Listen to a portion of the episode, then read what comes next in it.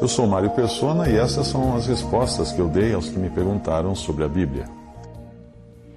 Eu não li o livro inteiro que você mencionou, chamado Os Caçadores de Deus, um autor chamado Tommy Tenney, mas a simples leitura de algumas de suas primeiras páginas já fez soar o alarme. Sim, existe um alarme que toca quando eu vejo alguma coisa que foge da verdade que é revelada na palavra de Deus. Veja o que eu encontrei numa das primeiras páginas do livro dele. A diferença entre a verdade de Deus e a revelação de Deus é muito simples. A verdade é onde Deus esteve, a revelação é onde Deus está. A igreja hoje gasta incontáveis horas e muita energia debatendo sobre onde Deus esteve, quão poderosamente ele agiu quando estava lá e a natureza da sua operação. Mas para os verdadeiros caçadores de Deus, todas estas coisas são irrelevantes. Um verdadeiro caçador de Deus não se satisfaz com a verdade passada, ele anseia pela verdade presente. E existe uma grande diferença entre a verdade passada e a verdade eh, eh, presente. Eu temo que muito do que a igreja tem estudado seja a verdade passada, e muito pouco do que sabemos seja a verdade presente. Trocando em miúdos, ele está dizendo que aquilo que Deus nos diz na Sua palavra, a Bíblia, ao contar com o que fez no passado, ao contar aquilo que Deus fez no passado, não é tão importante. Ele chega a chamar de irrelevante. Quando comparado com aquilo que Deus está fazendo em nossos dias. E é por isso que Deus está fazendo, e, e, e por aquilo que Deus está fazendo em nossos dias, o autor está se referindo às experiências místicas e sobrenaturais, que vai ser o assunto do resto das páginas do, seu livro. Sem que ele tenha feito a pergunta mais importante de todas: será que essas experiências místicas, sensoriais, sobrenaturais, são realmente vindas de Deus? Ou não passam de manifestações da carne, ou o que é pior, de manifestações demoníacas? Ele troca aquilo que Deus revelou na Sua palavra por aquilo que supostos profetas e, e médiums aí estariam revelando através de manifestações espirituais nos dias de hoje.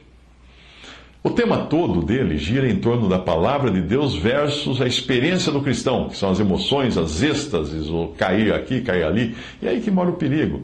Quando nós damos atenção ao que os cristãos estão fazendo, sentindo ou experimentando, nós acabamos colocando a experiência ou as sensações acima da palavra de Deus. Como se Deus não estivesse agindo, a menos que eu estivesse sentindo isso. Ora, isso joga muitos cristãos sinceros no mar de dúvidas, quando não conseguem experimentar coisa alguma, e aí passam a duvidar de que a sua, sua fé seja genuína. No meio pentecostal, você vai encontrar muito disso. Pessoas totalmente desmotivadas, porque elas não conseguem falar linhas, línguas estrangeiras, elas não têm testemunho mirabolante para contar, como se essas coisas fossem a essência da vida cristã. Não, é, não são. Olhar para as nossas experiências, mesmo para aquelas genuínas, é perder de vista aquilo que deve ser o nosso foco: Cristo. Colossenses 3:1. Portanto, se já ressuscitasses com Cristo, pensai nas coisas que são de cima, onde Cristo está sentado à destra de Deus. Pensai nas coisas que são de cima e não nas que são da terra, porque já estáis mortos e a vossa vida está escondida com Cristo em Deus. O cristão que vive turbinado por experiências místicas, ele é como um viciado em drogas. Ele não consegue viver feliz se não estiver mergulhado em experiências sensoriais ou assistindo algum pregador pulando que nem um doido num palco, gritando palavras de ordem, ou curando uma fila de supostos enfermos. Nós não somos chamados a viver numa êxtase da carne, mas nós somos exortados a nos ocuparmos com Cristo, ainda que nós façamos isso na quietude de uma experiência como aquela de Elias, que precisou aprender que não era nas manifestações grandiosas que ele iria encontrar Deus mas sim num leve sussurro. 1 Reis 19, 11, e ele lhes disse, sai para, sai para fora, e põe-te neste monte, perante a face do Senhor.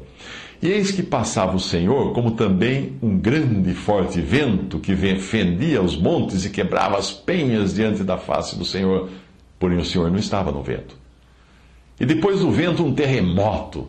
Também o Senhor não estava no terremoto. E depois do terremoto, um fogo. Porém, o Senhor também não estava no fogo.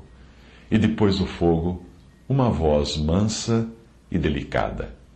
E sucedeu que, ouvindo-a, Elias envolveu o seu rosto na sua capa e saiu para fora, e pôs-se à entrada da caverna, e eis que veio a ele uma voz que dizia: Que fazes aqui, Elias?